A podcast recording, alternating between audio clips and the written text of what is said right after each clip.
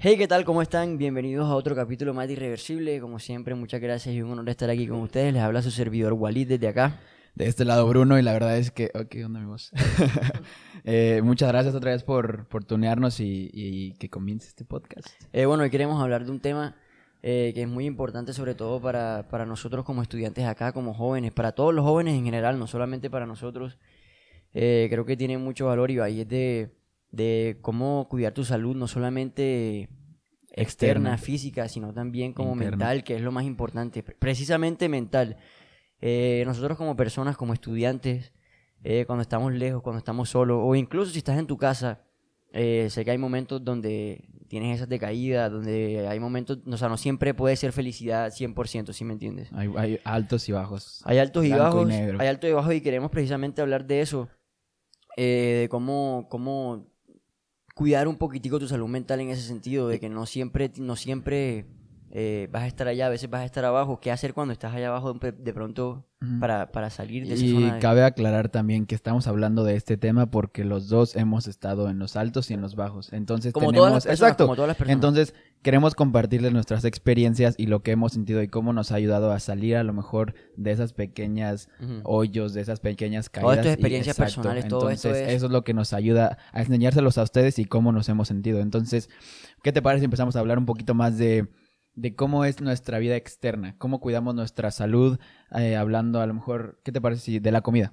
En la vida como estudiante con respecto a ese sentido es muy difícil, porque cuando eres estudiante generalmente no tienes tiempo de hacer muchas cosas. Cuando eres estudiante estás enfocado en la universidad, en tu trabajo, y si estás ahí en lo que quieras, exacto, hacer. Sí, sí. Entonces, como que cuidar la parte alimenticia, por ejemplo, eso es dificilísimo, como cuando eres... O sea, por ejemplo, cuando vives solo más todavía te toca cocinar, no siempre tienes tiempo de cocinar. Entonces, o cómo manejas, cómo distribuyes ese tiempo entre estudiar, cocinar.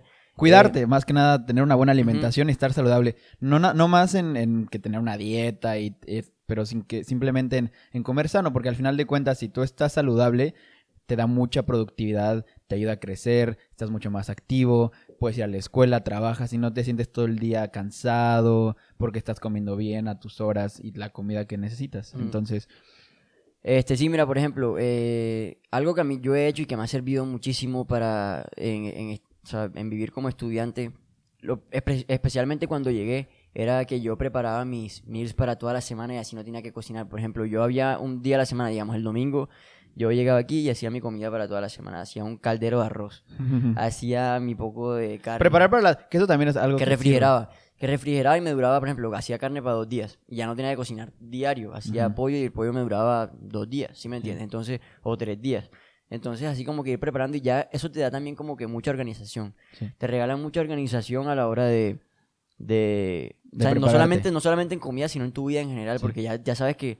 bueno, hoy me toca hacer esto, hoy me toca comer a tal hora. Tú tienes que estar pendiente de tus propias comidas y de cuidarte a ti mismo. Ya no va a estar ahí nadie para decirte, hey, tienes que comer, hey, tienes que... ¿Sí, no? ¿Sí me entiendes? Sí. Entonces... Y ahorita que estabas hablando de eso, de preparar tus comidas, al principio yo estaba igual, de que cocinaba, de que una olla de arroz, una olla de pasta, y me preparaba mis pollos para 3 días. Pero ¿qué me pasaba? Se me echaba a perder porque era mucha comida, o no me la acababa. O sea, no me digas bien. Exacto. Entonces era como, bueno, voy a hacer 4 tazas de arroz para toda la semana o para lo que sea, y de repente se me quedaba o ya no quería comer arroz todo el tiempo, entonces me echaba a perder. Entonces, como dices muy bien, aprendes a organizar y a medir porciones de cuánto. Por ejemplo, mira, si quieres hablamos un poquito de qué es ir a comprar tu comida al súper. Por ejemplo, en mi caso, yo sigo una dieta. Ahorita, yéndonos un poquito más a lo externo de cómo cuidarte activamente, pero hablando de alimentación, yo tengo una dieta, entonces yo tengo que comprar ciertos productos, ciertos alimentos para yo poder seguir eso. Entonces, la primera vez que fui, se me hizo muy complicado porque tú llegas al súper y ves como todo muy barato, ¿no? O sea, como $2, $3. Entonces, como, $2. Y la cuenta al final. Ajá, como el kilo tal. Y es como, no se siente. Y al final, cuando te llega el recibo y es como, y de luego... Como estudiantes es muy difícil y a veces nos despreocupamos un poquito, como que nos tomamos eso muy a la ligera. Y caemos como en la trampa de comer mal. Por ejemplo, el primer semestre a mí me pasaba mucho que no estaba acostumbrado al horario, no estaba acostumbrado a nada. Pedía mucha comida por fuera, en la calle, comida chatarra. Entonces eso lo que hace, está comprobado científicamente que además la comida chatarra y además el azúcar y todo, es muy mal, o sea, te hace muy mal al cerebro, te hace muy mal a todas estas cosas. Y no eres tan productivo en el día. Exacto, y todo eso de que uno aprende a comer bien, uno aprende a comer mejor, va atado a la organización, ¿sí me entiendes? Todo va atado a la organización. A la organización y a quererse a uno mismo. Exacto. Cuando tú te quieres a ti mismo, cuando tú empiezas a darte cuenta de que nadie va a estar detrás tuyo, nadie va a estar diciéndote qué hacer, cuando tú empiezas a quererte a ti mismo en realidad, como que... Es que amarse a uno mismo es cuidarse de su salud, es comer bien, es comer balanceado, tener una dieta X, Y dieta, ¿sí me entiendes? Cumplir tus metas en el gimnasio. Y hay veces que no tenemos muy bien estructuradas esas metas o tenemos una idea errónea de qué es comer, aceptar nuestro cuerpo... Porque realmente si tú te amas y tú quieres estar realmente... Ya sé a dónde va eso, ya sé a dónde va eso.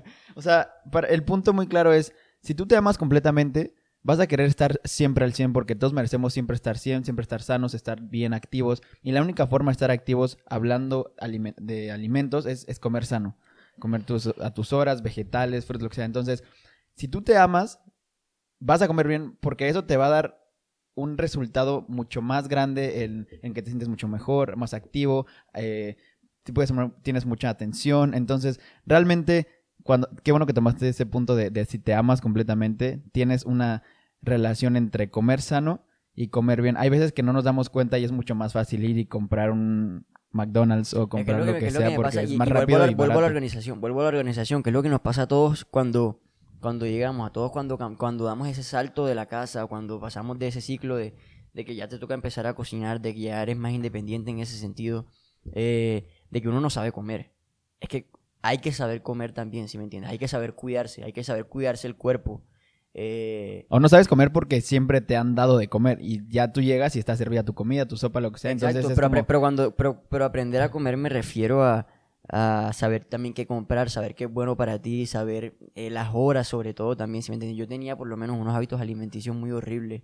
A mí se me hacía fácil todos los días si podía comer pizza. Uh-huh. ¿Sí McDonald's. Porque es barato, rápido y no te preocupas en estar cocinando y preparar. Pero por ejemplo, ya hablando un poquito más relacionado a la comida, otra cosa que te ayuda a cuidarte mucho que va de la mano es ir... ¿Qué ejercicio haces, por ejemplo, para estar activo? Que hablando un poco más de lo externo. Yo, como decía, yo tengo una dieta. Yo desde hace mucho tiempo me ha gustado mucho ir al gimnasio, me gusta mucho el deporte, estar activo, porque eso es algo que también está comprobado que cuando tú ejercitas, así como tú ejercitas tu cuerpo, automáticamente ejercitas al cerebro. Eso también es muy importante y eso te mantiene activo, te ayuda, etc. Entonces, en mi caso, yo voy al gimnasio y tengo una dieta que gracias a Rubén también, muchas gracias, saludos a Rubén, entrenador. Sí, él me ayuda mucho también y desde siempre, y es algo que también me ayuda mucho, que él me dice como no, tienes que hacer esto, el otro, y él de corazón me da la dieta, me da una rutina. Entonces he aprendido a organizarme y a quererme y amarme, porque al final de cuentas a mí me gusta estar bien sano y mi cuerpo, y eso es como bueno, me gusta el ejercicio, me gusta, voy al gimnasio, tengo mi dieta, y eso... Al final de cuentas ves resultados en que dices como, güey, me siento mucho más productivo, me siento bien. Y volviendo al inicio, volviendo a los primeros capítulos de Irreversible, eso te lo da el estar afuera de tu casa, el estar solo, no solo, pero el salir de tu casa y ser independiente, ¿sí me entiendes? Yo a lo mejor nunca hubiera adquirido esa disciplina para comer, esa disciplina para despertarte, para ejercitarme a lo mejor, y todo, hasta despertarme temprano. O sea, esa disciplina o esa disciplina que uno adquiere la da es el venir... O sea, no voy a decir que venir a Canadá, porque igual si hubiese salido de mi casa a cualquier otro lugar, me hubiese pasado lo mismo, ¿sí me entiendes? Pero qué chévere haber ganado esa independencia, sí, no. Qué chévere haber aprendido a cuidarse uno mismo y a quererse tanto de decir, hey, voy a hacer el esfuerzo, el sacrificio a lo mejor de comer bien, de hacer esto, ¿sí me entiendes? Y darte cuenta que lo haces por ti mismo. Yo creo que eso es lo que más... Te da satisfacción. Exacto, el decir como, por mí quiero ir al gimnasio, por mí quiero comer bien, por mí quiero... como estructurar mi cuerpo, te sientes muy satisfecho después, como, hey, mira, un año después de que fuiste al gimnasio, como, mira, los resultados, cómo me siento bien, feliz conmigo, y la verdad es que esos cambios se van dando por tu independencia y porque te quieres sentir bien, al final, externa e internamente. Exacto, otra cosa que también aprendí mucho aquí en Canadá y también en mi trabajo como RA fue cómo cuidar tu salud mental. Me gusta ese tema. Que es muy importante también. A veces nos olvidamos. Y controversial también, que mucha gente no quiere hablar de eso porque no se siente cómodo. Es un tabú, sobre todo, por ejemplo, yo siento que la cultura de donde vinimos a hablar de tu salud... Hablar de tu salud mental de una manera tan abierta no se ve mal. Uh-huh. Y cuando... Tristemente también. O sea, sí, exacto. ¿Por qué? Exacto. ¿Por qué? Porque está respondan. Mal... En los comentarios digan por qué creen que tenemos esa cultura de no hablar. Es que no, o sea, es que no entiendo, por ejemplo. Y te lo digo yo porque también cuando veo que llego aquí y que todo el mundo habla de una manera tan abierta y tan chévere de... Se expresa de hey, mira, pasos para manejar la depresión. ¿Qué hacer cuando te sientes así? La universidad te brinda recursos para cuando te sientes mal. Y eso es completamente separado de lo académico. Uh-uh. Eso me parece a mí lo mejor. O sea, eso es separado de lo académico. Literalmente hay un salón en la universidad. Hay un grupo de personas que se encargan solamente de ayudar a la salud mental de los estudiantes, ¿sí me entiendes? Que es algo que tú nunca tienes. O sea, que de donde yo vengo, no sé de donde tú vienes, nunca... O sea, para mí no era muy importante eso. Ni siquiera, ¿qué es la salud mental, men? ¿Sí me entiendes? ¿Qué es cuidar tu ser? ¿Qué es cuidar tu mente? ¿Sí me entiendes? No estoy hablando aquí solamente de las energías. No estoy hablando aquí como de malas energías o buenas energías o de la gente que te rodea. No estoy hablando de eso. Estoy hablando de... Tu estructura emocional. Exacto, de tu estructura emocional, de que hay un balance químico en tu cerebro que te hace estar feliz. Y eso no tiene nada que ver con las cosas buenas que te estén pasando. Eso tiene que ver con un balance químico en tu cerebro. ¿Sí me entiendes? Eso es algo... O sea, no me voy a meter en la ciencia de eso, sí. O sea, eso a mí no me interesa ni me incumbe. Pero lo que me refiero es que es un proceso normal y que no tiene que ver con cuán triste o cuán feliz estés, si me entiendes. Es un proceso que le puede pasar a cualquier persona. Esto es un poquitico de educación también para nuestros oyentes que de pronto no saben muy bien con respecto al tema.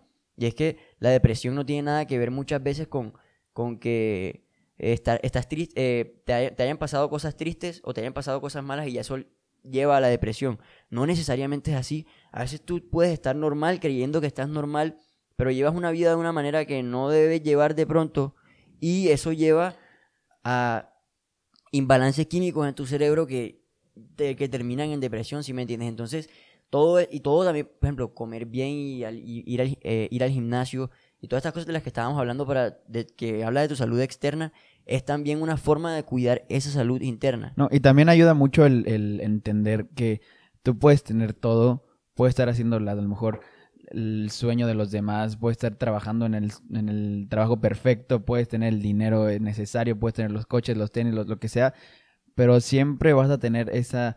Depende de cómo vivas ahora sí que tu vida, siempre va a haber ese pequeño detalle de estás feliz contigo, te amas completamente y eso es lo que lleva a lo mejor a la depresión. El vivir en una sociedad en el cual tenemos que impresionar a los demás o tener que hacer algo solamente porque los demás o creer en las opiniones de los demás, yo creo que eso lidera mucho. Así como lo dices en el balance químico, que es súper cierto, científicamente comprobado, también es muy importante entender cómo estamos viviendo nuestra vida.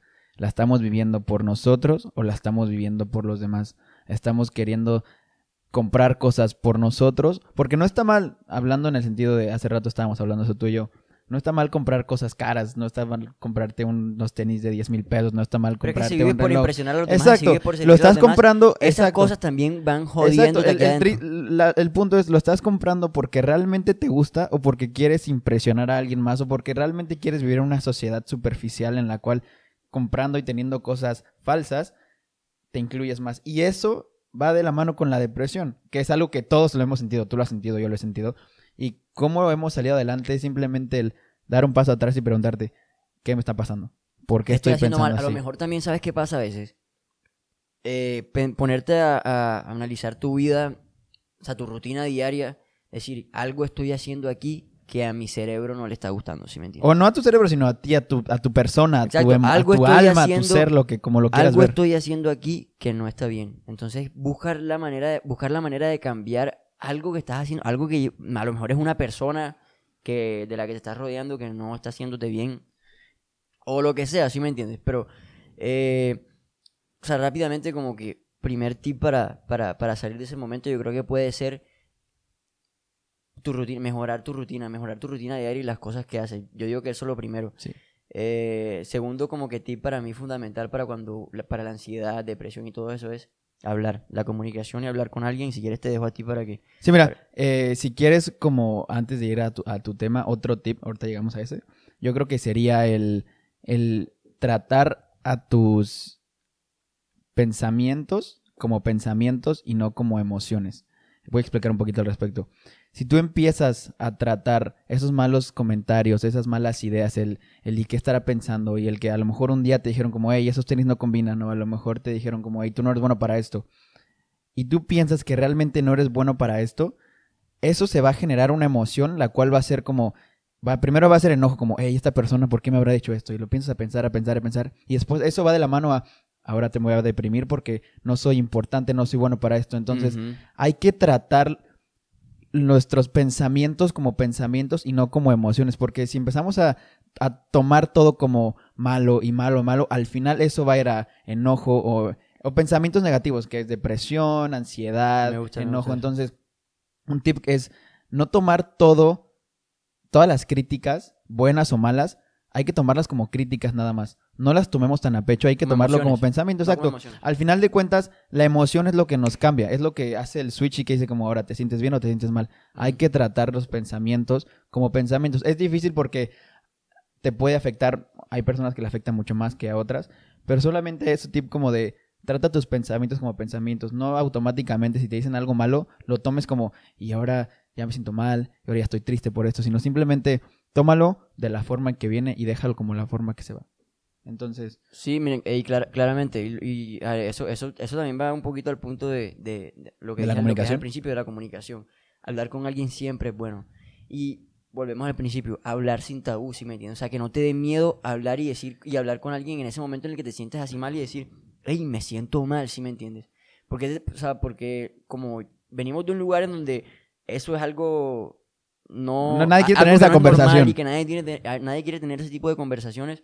es incómodo, entonces por eso nadie lo habla, pero a lo mejor lo que te falta es hablar con personas. ¿Sí? Y hablar con personas a lo mejor, exacto. No te entiendan necesariamente, solo hablar, solo comunicar. Que bueno, un poquito el punto es, también es muy importante contárselo a personas que sabes que te van a apoyar y que no te van a juzgar. Uh-huh. Y que sabes que te van a escuchar, que hay mucha gente que quiere ser escuchada y no criticada. Y a lo mejor tú se lo cuentas a tu papá o a tu mamá y te va a decir como, ay, seguramente es tanta presión de la escuela, seguramente es esto, o es un amigo y que, ay, cállate, seguramente estás hormonal, lo que sea. Uno, no juzguen, no critiquen y escuchen. Y dos, la persona que lo está diciendo, busca a tu persona indicada. No cualquier persona tiene el derecho de escucharte a ti. Uh-huh. Tú eres muy importante como para estarlo diciendo tus problemas a cualquier persona. Ahora, quiero que sepan también nuestros oyentes que nosotros que hemos pasado y que de corazón lo hemos sentido, saben que nos pueden contactar en cualquier momento y cualquier duda o pregunta, o solamente si se quieren desahogar, estamos a sus órdenes sin ningún problema. Hay recursos, bueno, aquí en Canadá me gusta mucho que hay demasiados recursos para eso. Hay una línea, por lo menos aquí en la universidad, hay una línea 24/7 con la que puedes hablar con cualquier persona. Del suicidio, ¿no? Ayuda profesional, sí, ayuda profesional. Estamos hablando aquí de ayuda profesional. Esto ya no es Bruno ni Walid. Sí, esto ya es ayuda de expertos profesionales que saben del tema. Sí. ¿Sí me entiendes? Y no tener miedo si te sientes mal, ir al psicólogo. O sea, ¿sí me entiendes? Buscar ayuda profesional no está mal. No, o sea, no, quitarnos ese tabú. Bueno, no sé si quieras terminar con una pequeña reflexión ahora. Bueno, solamente para concluir, que es de lo que estábamos hablando ahorita, que es, no hay que otorgarle importancia a las opiniones ni a las críticas de las demás. Al final de cuentas, ellos no son nosotros. Ellos nunca van a sentir lo que nosotros sentimos, así como nosotros no vamos a sentir lo que ellos sienten. Entonces, por eso hay que dejar... ¿Cómo se va a quitar ese ambiente de críticas si tú lo dejas de hacer? Entonces hay que dejar de juzgar a las demás personas. Tú no sabes lo que el otro está sintiendo ni lo que nosotros estamos sintiendo en ese sentido. Así que tú tu vida, yo mi vida, y así vamos a poder crecer. Pero nunca des la espalda a consejos ni a sabidurías, porque siempre hay gente que siempre, a pesar de 10 que te tiren mal, va a haber uno que te quiera apoyar. Entonces toma también críticas constructivas, aprende a escuchar y esa sabiduría siempre te va a crecer, porque al final de cuentas hay gente que te ama y te quiere entender. Entonces, para cerrar, aprende a escuchar sin que tu mente pierda el foco de quién eres ni a dónde vas. Entonces, pues muchas gracias otra vez. La verdad es que muy contentos de seguir aquí con ustedes. No se olviden de suscribirse, denle like al video, compartan cualquier pregunta que tengan y muchas gracias. Chao. Nos vemos. Hasta la próxima.